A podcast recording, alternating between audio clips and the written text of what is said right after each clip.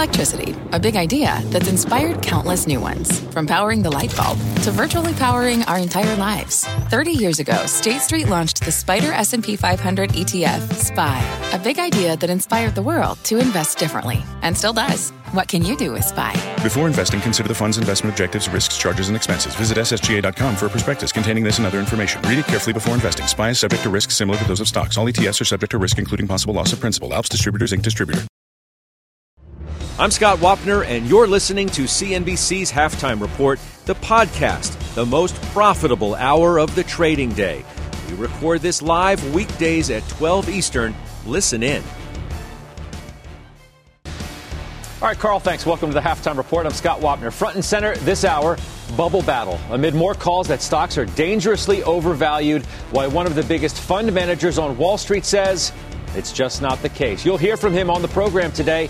The Investment Committee also here to debate the state of your money. Joining me for the hour, Investment Committee members Josh Brown, Joe Terranova, John Najarian, Tiffany McGee is the CIO and CIO at Pivotal Advisors, Liz Young, BNY Mellon's Director of Market Strategy. Let's take a look at stocks pacing for their fifth positive week in six. Record highs for the Dow, S&P, Nasdaq earlier, although you can see the Dow's fallen back negative. All of this coming is summer warning about valuation. So, guys, you got Bank of America today, says their sentiment indicator now closest to the sell signal since the global financial crisis. Wolf Research today says, yeah, we got a bubble. It's concentrated in the Nasdaq 100. They expect it to inflate even further. Ultimately, quote, our sense remains that this is all going to end badly.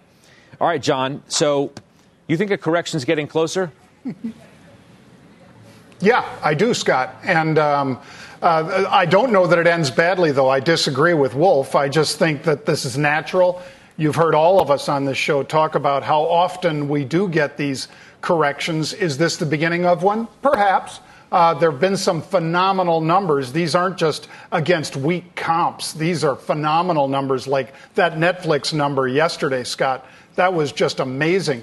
So I don't think that the story's over and that the markets are broken and that it has to end badly, whatever that means. I do think, though, that having some protection is a good idea. For instance, back to that Netflix, I took off all of my Netflix stock, but I'm still in Netflix call spreads. I've just replaced a $500, nearly $600 stock, Scott, with $20 call spreads that have a lot less risk and allow me to participate without saying, oh, I'm out, you know, I called the top or anything. I didn't do that. I instead just pulled all that cash, and that gives me dry powder to buy other things if indeed we do get that correction, Scott. Sure, but you did reduce your risk in shares of Netflix. You may have replaced it through the options market, but you still dramatically reduced your risk. And that, to me, says sort of matches maybe your overall view of where we stand, right?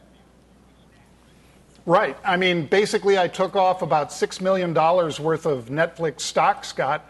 Unfortunately, of course, I have to pay taxes on the part of that that is outside of my non-taxable. But nonetheless, by carrying it into this year and seeing that big pop, I don't owe those taxes till 2022. And then I replaced that with a several $100,000 investment in call spreads. Like I say, I want that dry powder to be able to commit to stocks if we get the correction. And if we don't, I still have participation in one of these stories of 2020 and I think 2021, which are these streaming services. So, Joe, this idea of reducing risk, you're thinking about it, too, based on the notes that I've read of yours.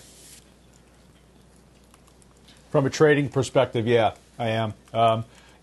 Looking at valuations and questioning if we're in a bubble, that makes me think about, well, how is it exactly that I'm investing? And I don't see a bubble for investing because if there is any form of a bubble, it's in the negative yielding debt and in treasuries themselves. And that money's going to come out of treasuries and it's going to come into the equity market. Now, from a trading perspective, I think, yes, you have to look at the positions that you're holding. And if you have been allocating with the belief that the type of return that you've enjoyed over the last 60 days, you're going to annualize that over 2021, then you definitely have too much risk on the table and you need to be pulling it back. The earnings report and the commentary from United Airlines was an absolute sobering reminder that we have a long road still ahead. And I think the way that the market is trading today, the breadth, the breakdown of energy, the breakdown of REITs, the breakdown of a lot of cyclicals and consumer finance, and even the S&P 500 itself, which is slightly higher, 70% of the stocks in the S&P 500 are lower today. The Nasdaq 100, the Nasdaq Composite, twice as many losers as winners.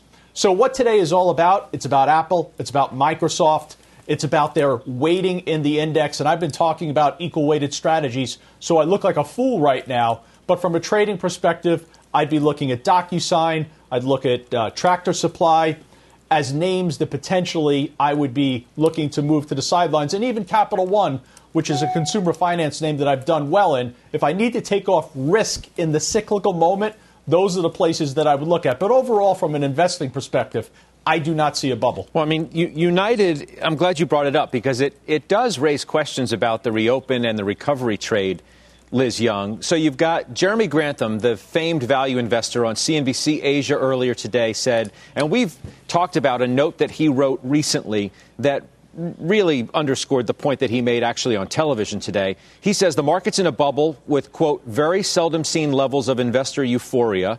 Here's what Jim Chanos, the famed short seller, told me yesterday right here on CNBC during the inauguration. A lot of the reopening plays that, as I said, people have been buying hand over fist since June, really, when the first glimmers of the vaccine being available in the fall came out. They're back to way above where they were in 2019 in terms of total market cap. So they have completely erased the vaccine's effect and are looking forward to big up numbers, whether it's in travel or leisure or whatever, what have you. And then on top of that, the stay-at-home stocks are still doing relatively well too. So the market is having both its cake and eating it too. Okay, Liz Young, what do you think? I think first and foremost, valuation is a bad timing mechanism because it can not make sense for a really long time. So if you use that as your only decision factor, you're probably going to end up disappointed and frustrated. Secondly, I don't disagree that there are parts of the market, particularly some of those big tech names, that are a little frothy, but that doesn't make the rest of growth and the rest of tech guilty by association. There's still opportunity in some of those smaller cap tech names, things like tech services and tech related companies like FinTech that will only grow going forward. Now, to his point about the reopening trade and some of those stocks being back above where they were in 2019, I don't think that that's a terrible thing because earnings are expected to be above where they were in 2019 this year. And you also have to remember the market is looking out 6 to 9 months, and we're expecting, at least on our side, we're expecting GDP to get back to where it was by about the third quarter of this year. That's just the recovery to back where we started.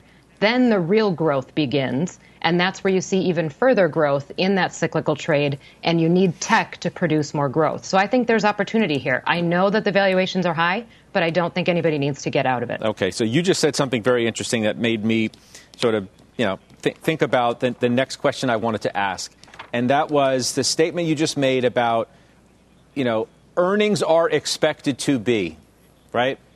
A lot of things are expected to be. The vaccine is expected to be in a lot of people's arms at some point this year.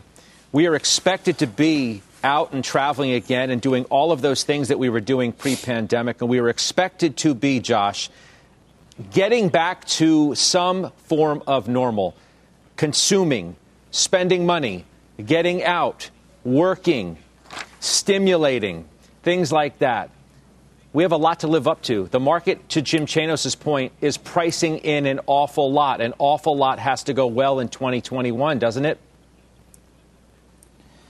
So to Jimmy's point, you are seeing a lot of the reopening stocks trading at or above where they were prior to the pandemic. But I've explained this already, which is that a lot of these companies have taken advantage of ultra-low financing options, have shored up their balance sheets, have refinanced debt, and as a result, they will emerge from this crisis stronger.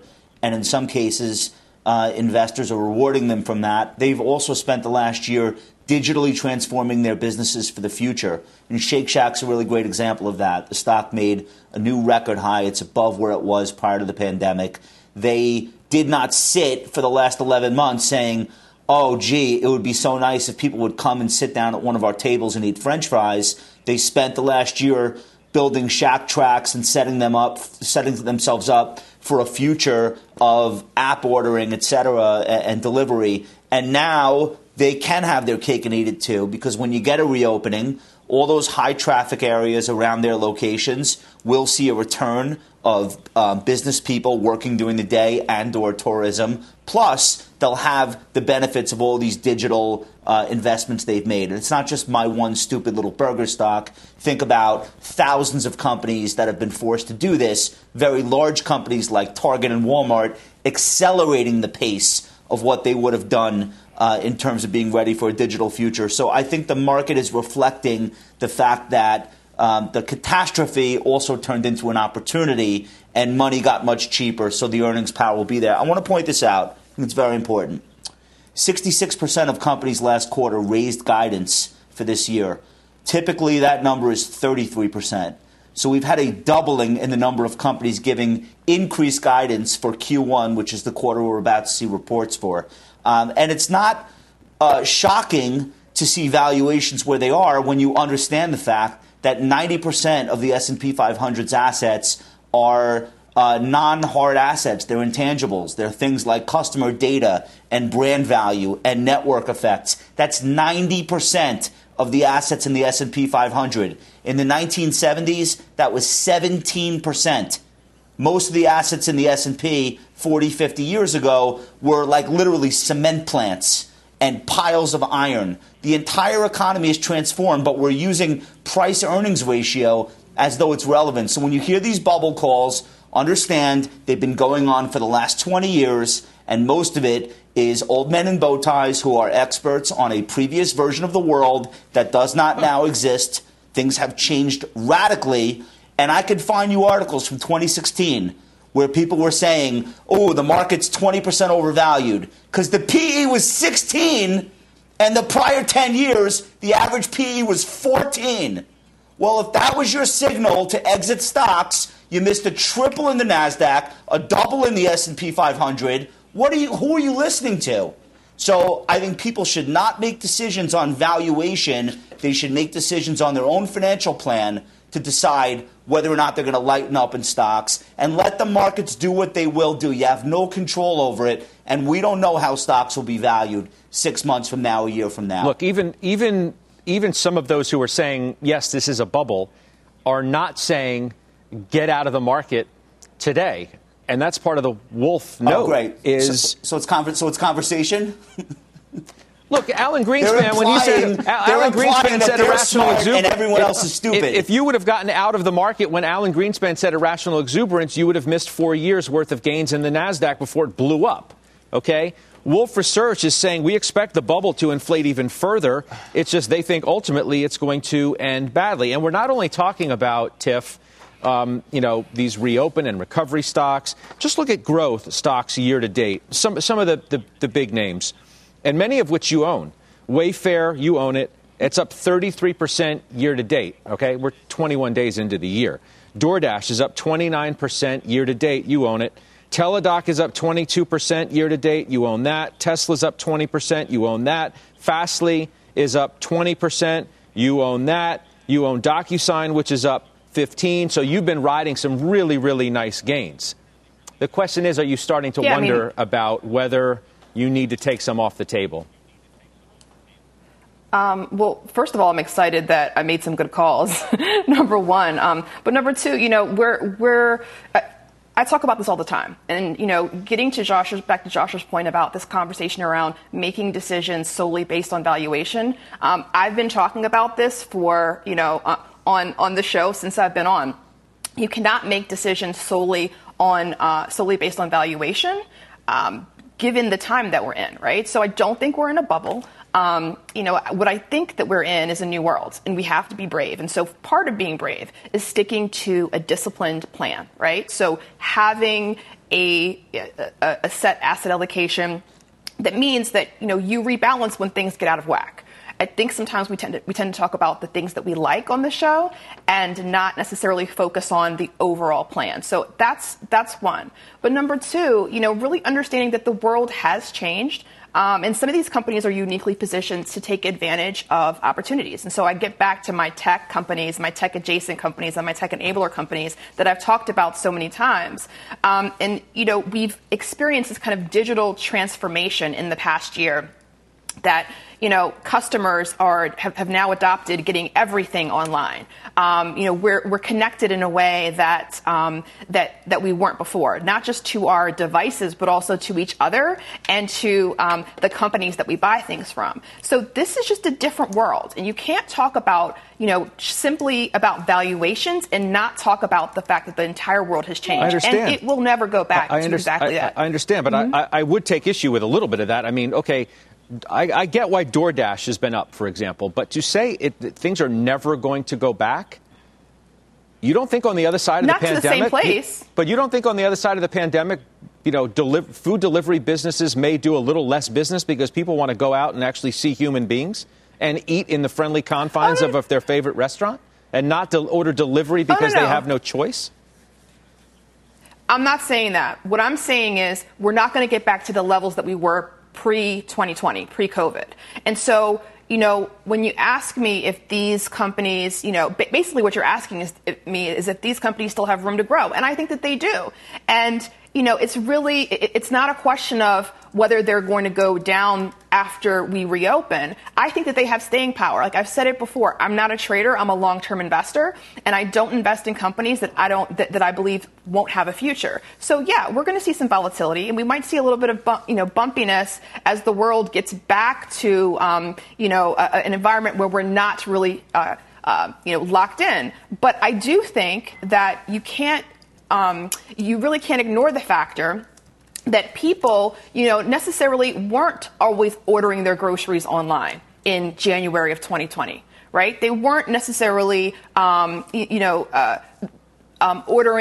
cleaning products and things online. But now that it's so much easier now that they know how to do it, and it's so much easier, why would I go to the grocery store to buy toilet paper? I don't need to. Yeah, that's fine, but they need you to order more things and more frequently to keep up with the gains that those stocks have already had. Let's do this. Let's bring in our headliner today. Yeah. He manages $2.7 trillion as CIO of BlackRock's Global Fixed Income and the head of Global Allocation Team. Rick Rieder joining us once again. Rick, welcome back. It's nice to see you. Happy New Year. Thanks, Scott. You too. So, I do think it's a question. Thank you. I do think it's a question of the moment, you know, because so many different people are opining on whether stocks are way ahead of themselves, overvalued, if we've got pockets and bubbles that we need to be worried about. You say in part of your notes today that these soothsayers of doom, as you call them, were in another 2000 tech bubble. But again, we would suggest otherwise. So we're not. Listen, Scott, if you go back, well, first of all, I'd like to rewind what Josh said, and Tiffany and John.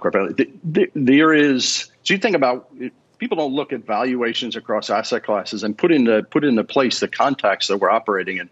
Savings has grown $3 trillion in the last year. The investment dollars, the money market funds and commercial bank deposits is now at $20 trillion. People have to put money to work. Let me talk about, I have to put some money to work in fixed income. We've gotten $100 billion of credit supply, of investment-grade credit supply this month. $100 billion, a third of it's at under 1%. We're financing companies at 50 basis points in many cases. If you think about, what is a bubble, gosh, financing companies at 50 basis points so that they can do M&A, do CapEx, do R&D, et cetera.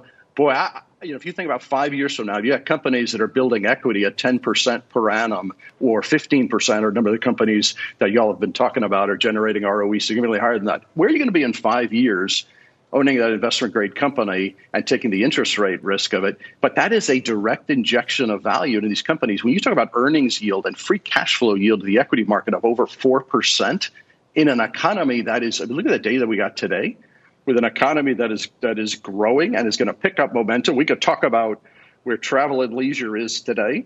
But if you think about where we're going and you think about where the consumer is, we're going to have a strong economy, and you've got the best asset class in the world is the equity market. And quite frankly, it's not just that there is no other alternative. You're financing these companies at incredibly attractive rates, and that gets right into the equity. But, I mean, at some point, doesn't it end badly or not? So let's think about what's going to happen in the interim. I mean, so what? I think Josh described it, or Joe described it. Companies are terming their debt out, so they're creating a dynamics that they're not necessarily living on this drug for the next couple of years. They're terming their debt out, so that ends up being in a pretty good spot. I think the big challenge is going to be at some point when you get employment moving, and I do think it will start moving. You look at the last employment report, people say, gosh, it was soft. There was 500,000 jobs lost in leisure, drinking establishments. Those things are going to come back. But you get employment moving, you get the economy moving. I think you're going to see well into the 6s of GDP this year, and I think you could see a 7. Now the Fed's got to think about, how do I taper back? That are buying $80 billion of treasuries a month, I'm buying $40 billion of mortgages. Do I need to keep buying at that size? You know, markets can react to that. You know, think about the last taper tantrum. I think the Fed needs to lay out, here's how we're going to start to reduce from epic accommodative policy to just easy policy. And that's always going to be, that. By the way, that's not a today, that's not a January 21 issue. But at some point, you got to be really hesitant. I thought your point about Greenspan was dead on. At some point, we got to start to think about that evolution and how they do when the discount rate escalates.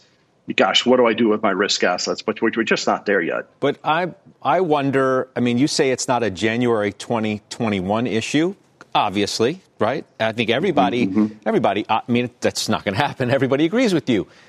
But I think the market assumes that it's not a 2021 issue at all. And that if there is a taper, there's going to be one hell of a tantrum. So I would say a couple of things to that end. First of all, I think this Fed has learned a tremendous amount. I think central banks globally have learned a tremendous amount from the taper tantrum. And, you know, quite frankly, I think the markets overdid that in terms of interpreting what Chair Bernanke was saying.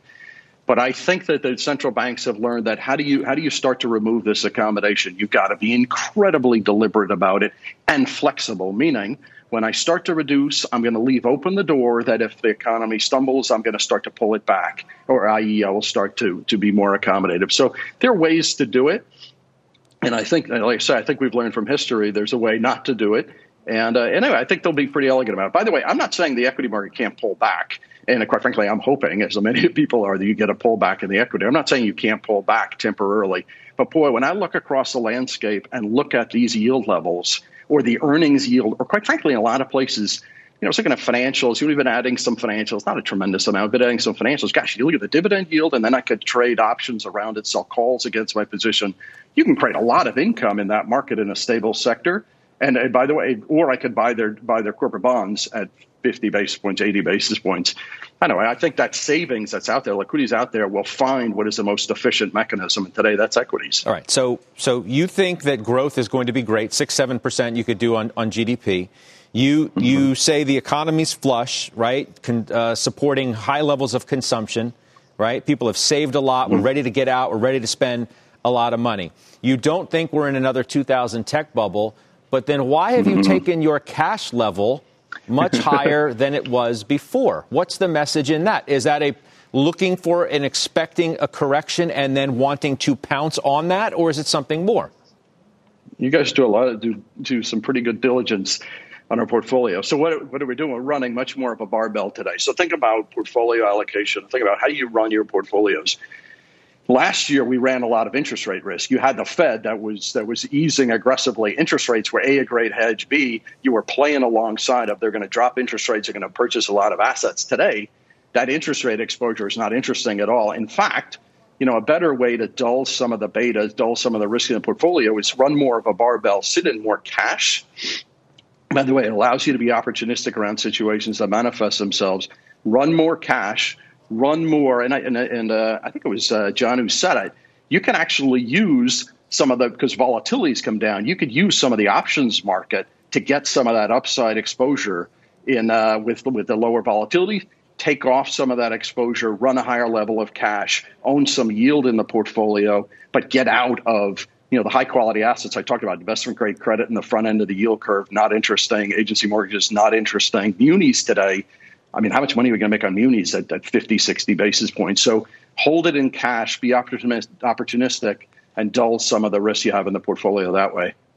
I'm glad you noticed we do our homework around here. We appreciate that. Liz Young has a question for you. Hi, Rick. I want to go back to something you said about the Fed and the tapering plans. Let's imagine a scenario where corporate taxes are raised at some point this year, or at least a proposal of corporate taxes being raised. And let's imagine that that puts pressure on the equity market. Does that then push out the Fed's ability to taper, even if the economy is doing okay? That's a great question. So I'd say a couple of things about that. I do think, we model this and we look at how much taxes could increase. And you look at some of the sectors, obviously technology, some of the financials, some of the managed care places. So you've got to factor into your free cash flow model, your earnings model. You've got to factor in we are going to have higher taxes, corporate taxes, unequivocally. So anyway, I think you got to measure that. But, I would say one thing about, all the years of watching the Fed and interpreting the Fed. This Fed, and generally every Fed, is laser focused on employment and improving the dynamic around what's happening to the employment paradigm today to get to maximum employment. How do we get the unemployment rate back under 5%?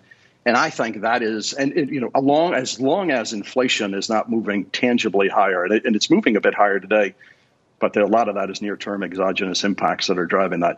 But I think they're laser focused on that. To the extent that higher taxes does cause some slowdown in companies' ability to hire, et cetera, that would factor into the equation. But boy, I really think, I always think markets spend too much time thinking about how the Fed watches markets. I think the Fed is really aggressively tuned into employment, and it's going to do everything to get to maximum employment. By the way, so is the new Secretary of the Treasury, and so is the new administration.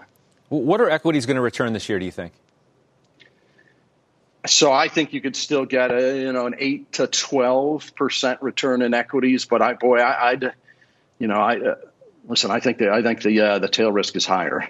But like I say, not to say you can't pull back first, but I think the tail risk is we're going to have higher returns in equities. Like we've had last couple of years. When you had incredible monetary stimulus. Probably not, but I still think there's upside. And by the way, I think Liz said it and others have said it. There's some stocks that are already too high, that don't generate free cash flow, don't have any real or trade at multiples of revenues that are not sustainable. But I think by and large, I think you'll get a good return in equities. Which ones are those?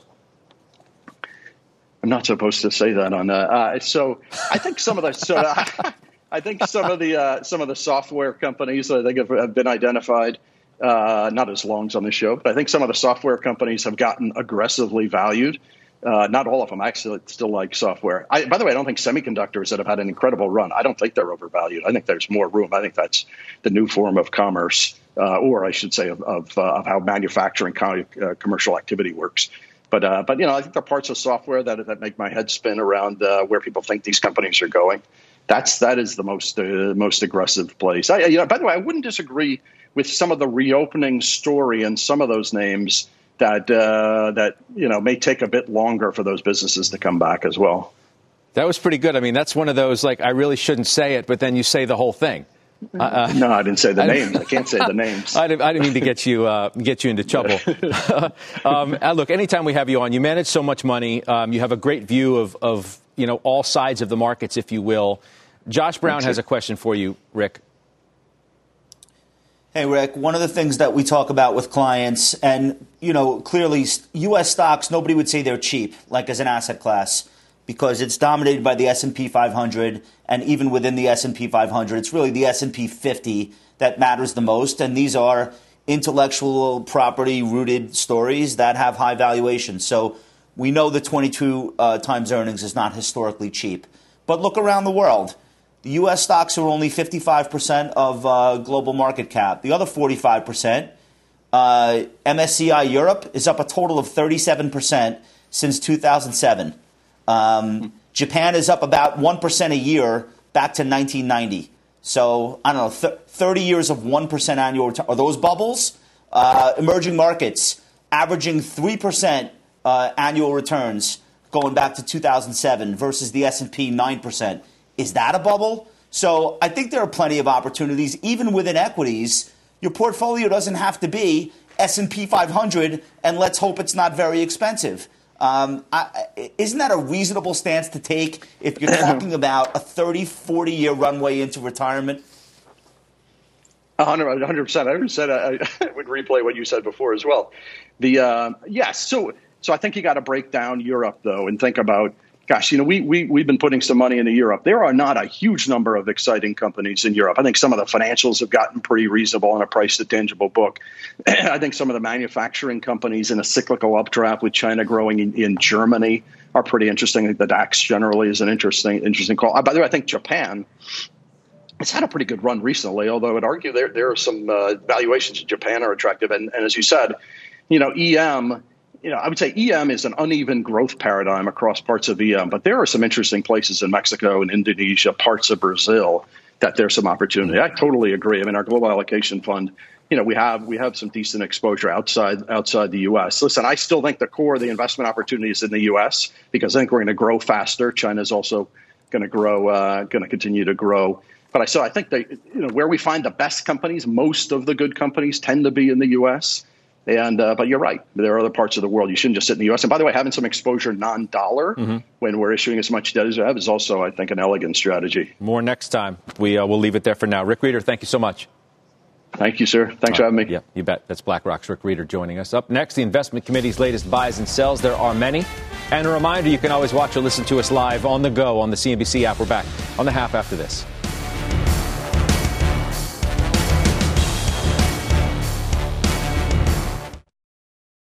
Old Dominion Freight Line was built on keeping promises. With an industry-leading on-time delivery record and low claims rate, we keep promises better than any other LTL freight carrier because we treat every shipment like it's our most important one. Visit odfl.com to learn more.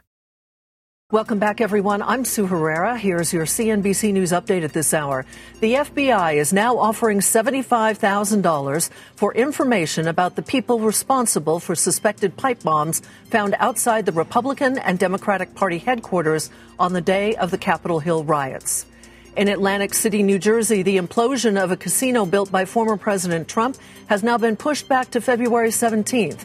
Also, an auction to trigger the detonation has been replaced out of safety concerns. People will now be able to bid on hotel rooms and prime spots to view the implosion.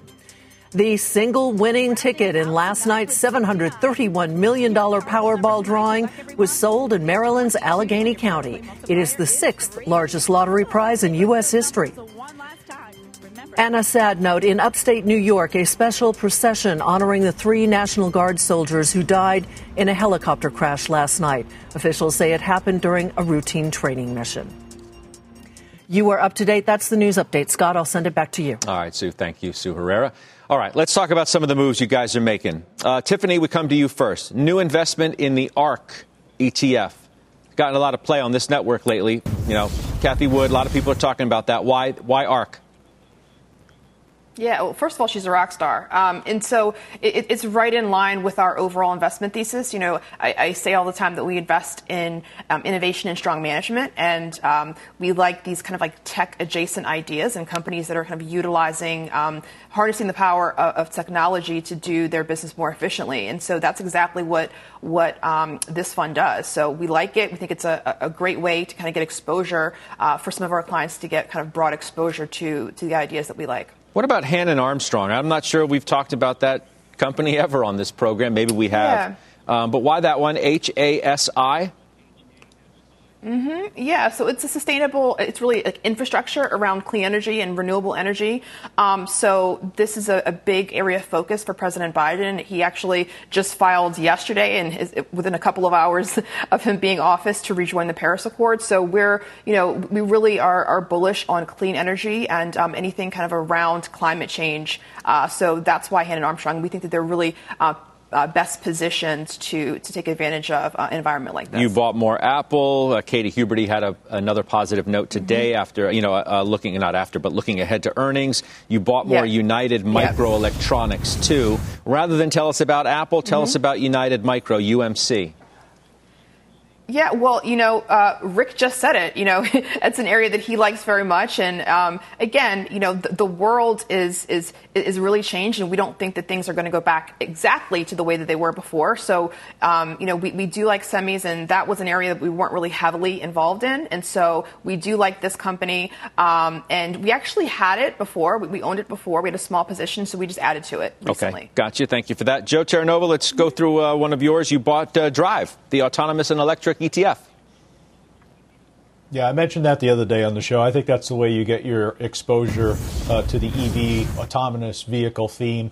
Certainly if you're late in the game and you didn't participate in the rally in Tesla, you're going to get all the names that are common to driving that theme forward, whether it's GM, Ford, a lot of the semis, NVIDIA, ON Semiconductor, and of course you're going to get names like Tesla. You're even going to get a name like Albemarle and Freeport-McMoRan in there. So I like that ETF. It's my way to play the EV and autonomous vehicle theme. All right, good stuff. Thank you. Earnings season, getting into gear, high gear next week. Rahel Solomon looking at which stocks are expected to show the biggest rebounds. Hey, Rahel. Hi, Scott. So, yes, as we start to see the potential light at the end of the tunnel, Wall Street is expecting a major bounce back for earnings in 2021. So our friends at CNBC Pro put together a list of some of the top S&P 500 stocks with the largest expected jumps.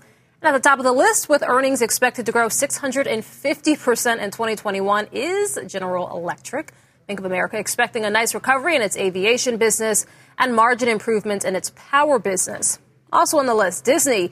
It's expected to grow its earnings nearly 200%.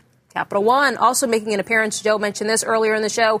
The card issuer, among the other issuers, expected to have a strong year as analysts expect consumer spend to return due to pent-up demand. Ulta Beauty, one of the retailers on this list, is also expected to benefit from a return to normalcy, hopefully, and heightened demand. And then last but not least, Micron and Freeport-McMoRan. And Scott, this is something that we're actually already starting to see play out in the markets. Almost half of these names on the list are either energy or discretionary. Both of those sectors, the best performing sector so far this year, up more than 12% for energy, although the sector is negative today, and then up nearly 6% for consumer discretionary this year, Scott. And for a deeper dive on the numbers, just head to the CNBC Pro section of our website. Scott. Will do. The other thing is a lot of these companies you mentioned, they have a lot to live up to, right? Their gains over the past few months are extremely solid. We'll say that. GE, Disney, DR Horton, and FCX. I mean, we're talking huge percentage gains. Rahel, thank you so much. That's Rahel Solomon with us there. Up next, the big ETFs to watch today. But first, a check on the S&P sectors. We're back right after this.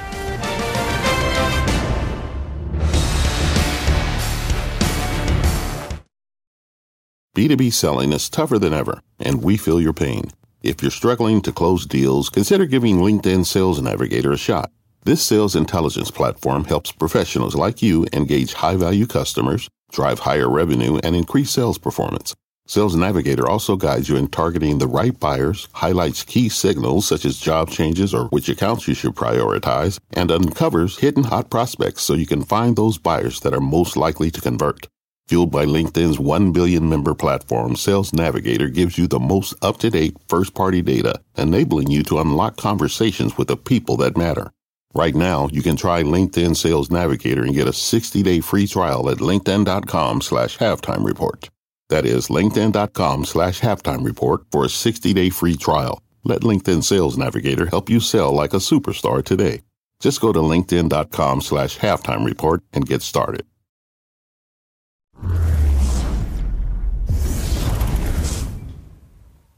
Hello, all. Bob Pisani here. Welcome to the ETF portion, ETF Edge portion of Halftime Report. International investing off to a hot start in 2021. Asian markets are outperforming the U.S., and China is the hottest market in the world right now, up 10% this month alone. What's behind the rally? Let's talk to Jeremy Schwartz. He's the global head of research at WisdomTree. And Jeremy, WisdomTree has got a whole suite of international ETFs. Why do you believe international stocks have a shot at outperforming the U.S. in 2021?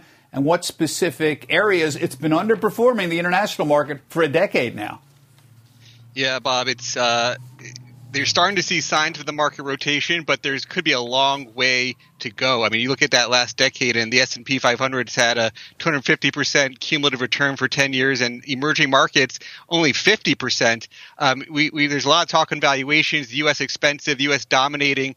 It's not just that emerging markets are 30% cheaper on some of the metrics we follow, but that the long-term growth opportunities, when you look at demographics and sort of this technology trends we're talking about, sort of the new tech, new world, emerging markets have a lot to gain from that. So they have some of the best growth opportunities, some of the lower valuations, underperformers. You've got a weak dollar, a new administration. You had a lot of trade anxiety with China under the Trump administration. We think it's going to get better, and that's going to give some relief to a lot of Asia and these emerging markets. Yeah, so it's not just the weak dollar we're dealing with here. So China's the leading market performer in the world right now, up 10%, as I mentioned. Chinese tech stocks have been on fire for a couple months. Do you think China technology stocks could possibly outperform U.S. technology stocks in 2021? Certainly, they've been the only thing that could beat the Nasdaq has been some of China tech. And when you think about, again, the long-term growth opportunities, certainly there was tension with China. A lot of questions on that. You had the executive order banning investment in certain tech. But you think, who can compete with U.S. tech? These China tech stars really can give them a run for their money in terms of just the technology, the innovation, and being cheaper pricing because of the risks involved there. You know, if they're delivering the faster growth rates, they're priced lower. They can outperform, I think. You know, there's certainly a higher level of risk, but they can give U.S. tech a run for their money. All right. Thank you very much, Jeremy. And don't miss ETF Edge today, 1 p.m. Eastern time. We continue our discussion on top picks for international ETFs with Jeremy and Brian Lake. He's the head of America's Client ETF for J.P. Morgan. Tom Lydon from ETF Trends also joins us. That's ETFedge.cnbc.com. Scott, back to you. Bob, thank you very much. Stay with us. John's got his unusual activity trades next.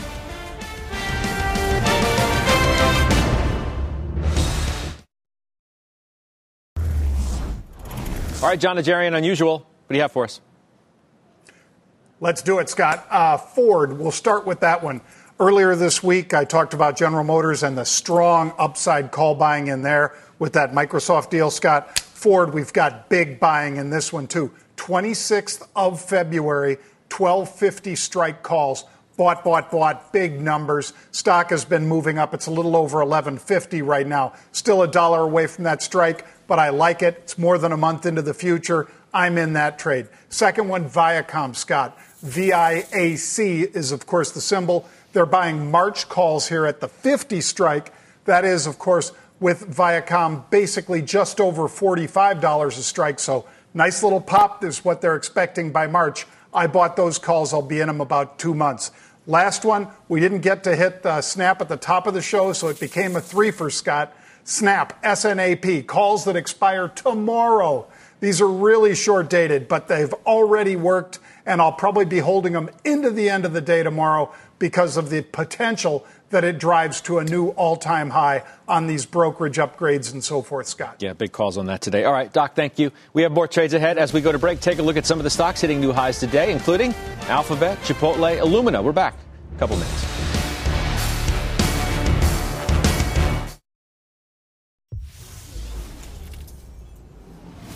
It's time now for the futures outlook. The dollar sinking today on rising inflation fears related to a massive potential stimulus package. Let's bring in Scott Nations for more on that move, where he thinks it's going to go next. So what do you think with people now getting more concerned about inflation? Inflation's a huge problem. You know, inflation rate is now higher than the 10-year yield here. So that means negative real rates. That's horrible for the dollar. As well, the ECB is going to get more hawkish, it looks like. That's great for the euro, but that's also bad for the dollar. And then, Scott, when you look at the dollar index chart, ever since the March high, we've seen lower lows and lower highs. And all the way around, it's just bad news for the dollar. And so the way to play this is to short the dollar index futures. I want to short that June contract. Price I would want to sell at 90.20. My target to the downside would be 89.30. But, Scott, there's so much working against the dollar. Once this gets going in my direction, I'm going to be pretty greedy. My stop, and we're always going to trade these with a stop, $90.50. You know, so at those levels, we're risking $300 to make $900. But the dollar's really going to face some tough sledding. Don't get too greedy, okay? Don't get too greedy. Scott, we'll talk to you soon. It's Scott Nations. All right, we'll do final trades next. We'll do final trades in just a minute. John, I'm going to begin with you, though. Intel after the bell. You know, you got the management change come in. The stocks run into the number. You have calls?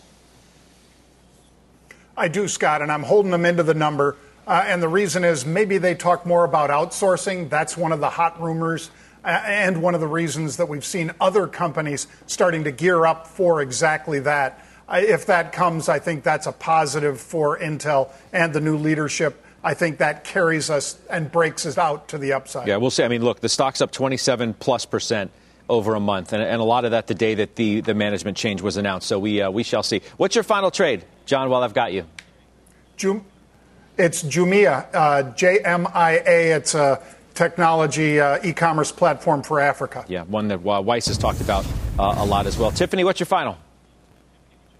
Disney, ahead of earnings for next week. I'm expecting good things. Yeah, another one with the bar really high, right? I mean, that stock has absolutely done just incredible over the last quarter. Thank you for that. Liz Young. U.S. materials. I think the Build Back Better plan brings an infrastructure package that we've been waiting for. Okay. Joe Terranova. Take a look at PayPal, Scott. The average price target sits right where the current price is, but in the last couple of days, it's getting upgrades from 250 up to 300 and nearly up to 350. I think the stock goes a lot higher. Yeah, I mean, it's interesting. This is another one of those, you know, great run, keeps going up. Analysts keep raising price targets. Joe, to your point, Josh Brown, interesting that you've picked the same one.